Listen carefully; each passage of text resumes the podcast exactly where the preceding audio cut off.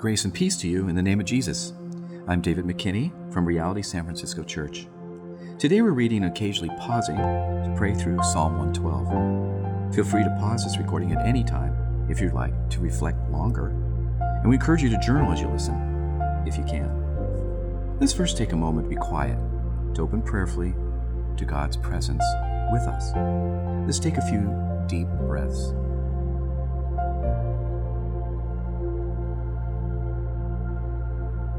Be still. Be quiet before God.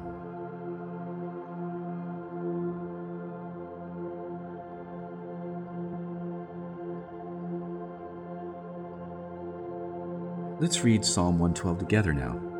And as I read, listen for one word or phrase that stands out to you.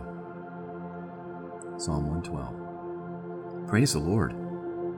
Blessed are those who fear the Lord and find great delight in his commands.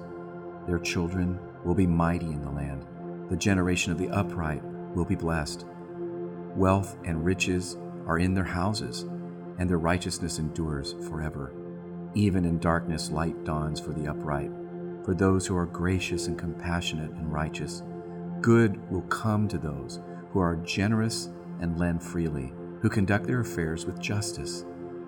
Surely the righteous will never be shaken. They will be remembered forever. They'll have no fear of bad news. Their hearts are steadfast, trusting in the Lord. Their hearts are secure.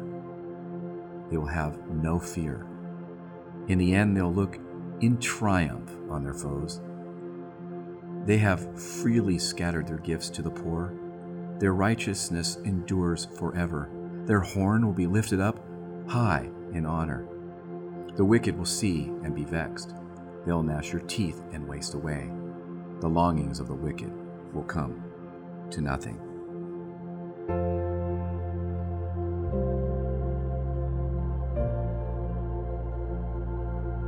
Taking the word or phrase that stood out to you, let it lead you into an encounter with Jesus as you prayerfully reflect. What do you think God is trying to say to you in the scripture? Pause and consider this with God and write it down.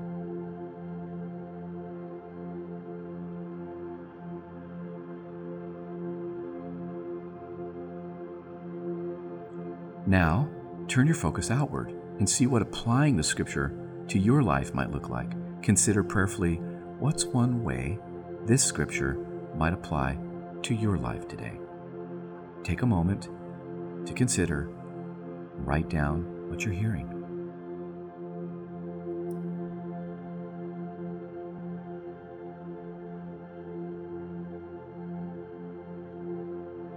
And lastly, take this final pause to devote yourself to God, to seek His refreshment, and to commit yourself to following Him.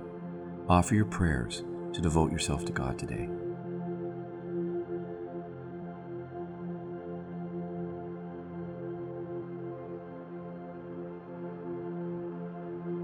Thank you for joining me in today's bread reading.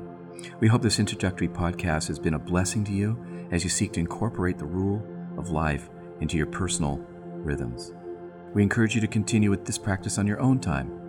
If you're in need of more resources, please check out all we have to offer at realitysf.com forward slash rule and join us on Sundays as we practice the way of Jesus together. Grace and peace to you.